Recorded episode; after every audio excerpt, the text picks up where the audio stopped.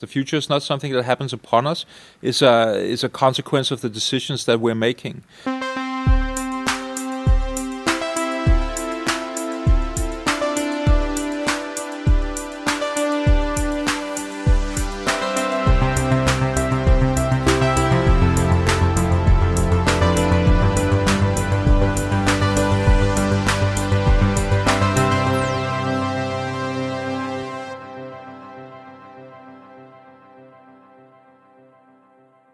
Welcome back to Heja Framtiden, the Swedish podcast with a sort of Nordic perspective on the future.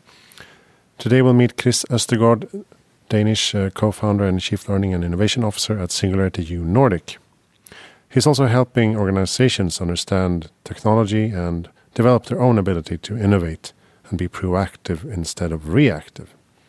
How can we improve innovation and what exactly is an exponential organization? My name is Christian von Essen.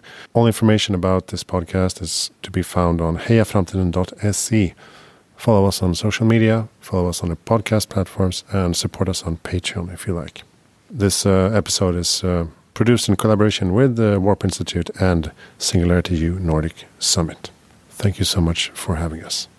And now let's get to meet Chris Østergaard.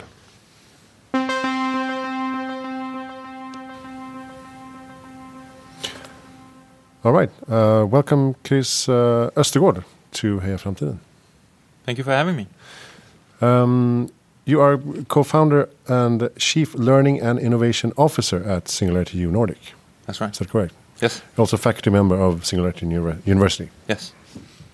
Your expertise is in leading transformation in times of exponential technological growth. Can you say that? Yeah, I mean that's uh, it's a very big part of it. I, uh, I, I specialize in and have looked into corporate innovation a lot, and particularly how to think about and how to design for innovation in large established companies, what we sometimes call legacy organizations. And why is innovation so difficult for them? Yeah, I, I, mean, I often like to say when I when I speak to these large corporates that when it comes to large corporates and innovation, there's sort of good news and bad news. And uh, the bad news is that, uh, as you say, innovation is much harder for them than it is for a startup.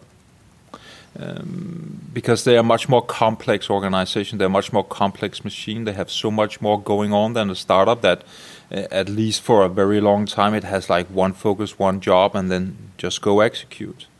Uh, it's much more complex in a large organization. But the good news, however, is that no one really has a better chance of succeeding than the large established corporation. Because what they also have is all the resources. They have money, they have customers, they have data, they have suppliers, they have infrastructure. They have all of that stuff that startups really don't. I mean, so there's like really no logical reason for why it shouldn't be the already established corporation that is ahead of the curve in terms of innovation. Mm. What it comes down to is design, really, is, and mindset is how we think about innovation and how the large companies then go and design for it to make it happen. When you say design, do you mean that in a broader sense?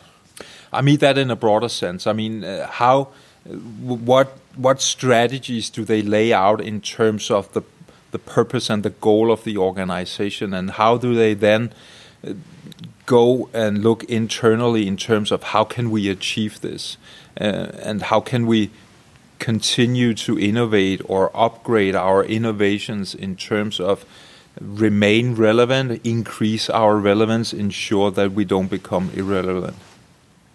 Kyle Nel, who was the speaker after you today, mm -hmm. he um, mentioned that uh, talents who want to be innovative in a large organization often tends to get frustrated and they leave and they mm -hmm. become competitors. Yep. Why is it so difficult to uh, to keep these talents and keep them um, on on top of things and um, utilize their their innovation and their ideas? Mm. Do you need a do you need to build a framework for that or a culture? Yeah, I mean, culture is key, and I uh, sometimes like to say that culture may be the hard problem in terms of innovation, and less so technologies or how to apply technologies. Uh, and that's because in, in most large corporations, what they have really is what you can call a status quo culture. Uh, and we all, as human beings, have a lot of biases, And one of our biases, and we all have that, is what you, is the status quo bias. And the status quo bias means that we are hardwired to a, a, a preference for rather not losing than winning. Okay. And uh, rather not losing than winning means that uh, that is a more reactive way of being in the world. So, I mean, so if we are to talk about innovation, if we are to talk about transformation, all of this are very proactive activities. And that means if you are to bring people on that journey, the incentive needs to be very clear for people. And very often that, that incentive is not clear at all for people in large established organizations. So, uh, so there's like you can say a construction problem, which is why should I go on this journey with the organization unless the organization makes that very clear, and that means that the organization then needs to gear its system for innovation. It's much less about human beings' lack of willingness for change, and it's much more about how can we design our system, our organization, to actually be ready and to uh, fertilize innovation and not mm. just talk about it. That is stuff like, for instance, our KPIs. What is it that we're measuring? What is it that we're rewarding in our organizations? Often we talk about innovation, but our metrics remain the same and that means we're being measured on the same. We get our bonuses on the same. We get evaluated based off of the same metrics, uh, and that is a disconnect. And you talk about the exponential organization. Uh, what do you mean by that? Well, the exponential organizations is not my term. It's a term from a, a guy called Salim Ismail who wrote a book about it. Uh, him and a couple of co-authors. And exponential organizations is um, they define as companies that have a minimum 10x impact or output compared to more traditional companies. So it's the very fast-scaling companies of the world, the uh, the Airbnbs, the Googles, the Teslas, etc., that have been doing a lot of different things and uh, are all based or out of you know digitization, which is a, a, key parameter for them being able to scale at such a fast pace. And they are a certain type of organization. And there's a lot to learn from those organizations as a large established legacy company. There's also stuff that is very different. And back to the notion why innovation is much harder for these large established companies uh, because they have all this baggage, all this history, all this many years, sometimes hundreds even of years of ways of doing things. Yeah, and the culture may be tradition rather than innovation. Yes. But uh, and some try to um, solve this problem by um, purchasing smaller hip firms and uh, turn them into innovation labs. Uh, was making fun of that. What do you think? Does that not work? It depends. I mean, I think you can. There's a lot of different innovation initiatives that you can take, and uh, and most of them are can make sense but never if they're standalone initiatives. And that is what we often see happening, and what I think that Kyle is, was also referencing to. If you build an innovation lab, and that is sort of your initiative as an organization. Now we build this innovation lab, now we wait for magic to happen. That most likely will fail right? Because it's not part of a bigger strategic move for the organization. That's back to what I mean about designing for innovation. What's the strategy here? What's the purpose? How do we really think ambitiously enough, strategically enough, long term enough around how we actually turn our company into an innovation engine that not only does the usual innovations that the product developments that they're really really good at and they need to continue to do those because it's what pays the rent but they also need to augment the organization, meaning they need to upgrade from analog to digital to mobile first to AI first, whatever it is, there will continuously be that need to upgrade the core of the company. And then they need to challenge the core as well, which is what I call mutating innovations, which is where you go in and, and, and make more radical experiments to learn for the long term who might you be 10, 15, 20, 25 years down the road. In order to figure that out, you need to start today experimenting with new models. And you've also been uh, working a lot with customer experience. Um, I talked to Lila yesterday, uh, whom you've been working with a lot. Um, how is the customer experience different today than it used to be? Well, I think customer demand is much higher now than it's ever been, and, and probably will continue to to move in that direction. We are increasingly accustomed to a extremely high degree of customization of instant uh, feedback, instant pleasure, of super high convenience. And uh, we will continue to want that and continue to desire that. And that is what, you know, the Amazons and the Netflixes of the world have figured out to a large extent and are continuously working towards trying to uh, to provide for customers to the degree where they can, you know, provide what the customer wants before the customer knows that they want it. Hmm. Yeah, because sometimes it feels like all this data that is gathered about the customers is being translated into programmatic advertising, and that's it. So you get more, you get more interactions with the company, but that's not exactly what you want. You want more value. Absolutely, and uh, and in a sense, advertising can give value to you if it provides you with opportunities that you're interested in, and uh, all of these companies are trying to learn that, and then they're harvesting data also to figure out to anticipate your needs and and be be able to provide the, those solutions that you want or, or think that you want for you. And of course, that raises a whole bunch of ethical questions, and in terms of privacy, and in terms of who owns our data, and should the companies be allowed to harvest our data, and without us knowing it, and uh, and we see a lot of that discussion happening now, and uh, it's also time that it's happening. Uh, because uh, it's Wild West in many ways, and um, and and we need some much more clearer rules, I think, and much more transparency uh, as for anyone as an individual person in terms of what is known about me, how do I share, and uh, what is my own voice in that. You you had an example where you um, sort of compared organizations uh, to the immune system. Uh, you, is that part of the status quo example that you were talking about? I mean, so the the term corporate immune system is is, uh, is a Silicon Valley term that uh, that is often referred to when uh, when we experience uh, issues with companies not changing. And I've uh, I'm I'm currently writing a book that's out early next year where I'm exploring that into much more depth because it's always struck me that when we were speaking or when people are speaking about the immune system, there's a lot of finger pointing going on. So it's a lot of you know it's top management that don't want change or middle management that don't want change or the employees that don't want change. And of course, there's human resistance to change. That is a real thing.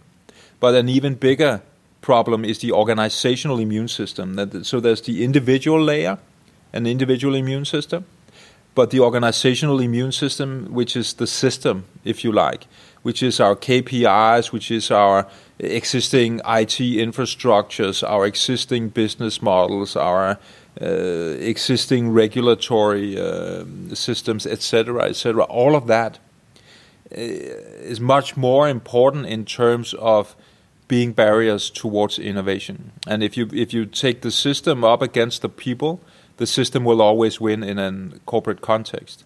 So that means that we often see companies who kickstart innovation initiatives or digital transformation projects or uh, something to that degree. But what they don't do is that they actually change and transform the system to adapt to this. So that means that they, for instance, hold on to their existing KPIs, even though they're communicating we need to disrupt ourselves or be more innovative or invent something new or whatever uh, the language that they're using. And that's a paradox. It's a clash, and that means mm. so whatever we're still measuring, that will win out, uh, and therefore we will fail. And uh, do uh, organizations like Singularity University do they have a responsibility in sort of lifting um, this agenda for executives and CEOs? Well, our purpose as Singularity University, as Singularity U Nordic, operating here out of the Nordic countries, is to uh, help not just executives but uh, but all people uh, get a better understanding of technological development and uh, where we're heading because of that technological development, or where we could be heading. Because the future is not something that happens upon us; it's a it's a consequence of the decisions that we're making. And uh, we see a part of our responsibility to be to take that knowledge and, yes, help uh, companies make better business, but more importantly, I think, help us use these technologies to solve the really big, important problems in the world. To help us also move into creating the societies that we want to see for the future. And if we're able to do that, that, by the way, is also good business, but it also serves a bigger purpose. So it's not necessarily on an executive level, it's also on a political level. It's on a political level. It's also on a you know next generation level. I mean, we're very engaged in supporting entrepreneurs and supporting students. We have hosting here a big two-day conference at the waterfront in Stockholm. Uh, 10% are students here who have gotten free tickets. 10% entrepreneurs who've gotten free tickets um, with help from our uh, uh, partners. And uh, next year, we're planning to host a huge student summit for between five to 10,000 students that we're doing completely free of charge because it's important also to share this knowledge and information with the next generation who are obviously the ones who have to you know, build the future. Which brings us to the um, educational aspect of it. Uh, you, I mean, you, you work as a chief learning and innovation officer how do you see the education transforming in these times? Do you, do you have a different approach? Yeah, I mean, so the way that we approach education is, is very much from a lifelong learning perspective. Uh, so, what, what the trends that we are seeing is that we, in, in a rapidly changing world, uh, everybody's need for continuous learning and continuously upgrading their uh, competencies and their expertises is increasing. One, to just remain knowledgeable within your own domain, but also because technologies are converging, melding together as our industries uh, needs that we also not only need to to upgrade ourselves in our own expertises, but we also need to be broader. We we all need to have a more generalist perspective, and therefore we need to explore new venues and we need to continue to learn. And that sort of challenges the tra- traditional education model which is uh, going to school for uh, 10, 15 years, then going to university for five years, then doing a PhD, if you do that. And, and I think the PhD we will still need. Um, for those that need to be uh, doing basic research, for instance. Uh, but what we are seeing challenge is, you know, your master's degrees and your bachelor's degrees and even your two-year MBAs. It's simply too long time to take out of your calendar, rather than doing much more focused education for much shorter periods of time, but very intense, and then can do continuously versions of that over time, depending on your on your needs. And this is, I think, where we are uh, providing value. Okay, and your book is out in spring of 2019. Yes, hopefully. Yeah, and do you have other reading tips? Yeah, a lot. I mean, I read everything I can get my hands on, and um, it's a way that I I try to keep updated. I um, I highly en- encourage everybody to read a book called Enlightenment Now by Steven Pinker. He's speaking at our, our summit here. He's a Harvard professor and one of the world's great thinkers. And, and what is special about this book is that he very rigorously de- documents how the world, in fact, is getting better on a wide variety of subjects and has been for uh, all of uh, most of history, really, because of the Enlightenment, meaning because of education, because of innovation. That does not mean there isn't problems in the world. There, there certainly are, uh, but technology is also our tools to solve those problems. And I think the media serves a different picture, and it's uh, it's all the doom and gloom. And uh, it's very important that we also uh, remain focused on uh, a nuanced picture, and that in fact is well documented that the world is in fact becoming a better place. And I think we need that optimism in our worlds also to be motivated towards going out and, and participating and taking that step where we are parts of building the future that we want to see. That's a good ending note, I think. Thank you so much, uh, Chris Østergaard. Pleasure. Um, and uh, to join our movement, please check out hejaframtiden.se and check out Singularity U Nordic for more information and uh, join the summit next year. Uh, my name is Christian von Essen. Thank you for listening.